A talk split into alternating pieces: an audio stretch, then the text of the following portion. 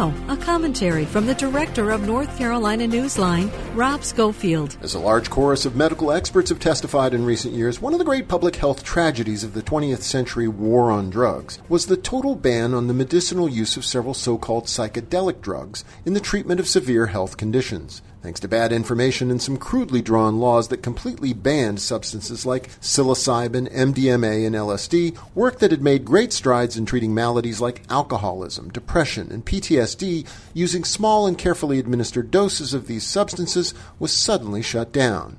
Thousands of people were denied potentially life saving therapies. Now, thankfully, public officials have begun to rethink the matter.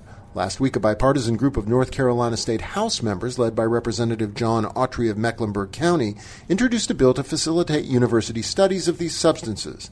And let's hope it advances quickly.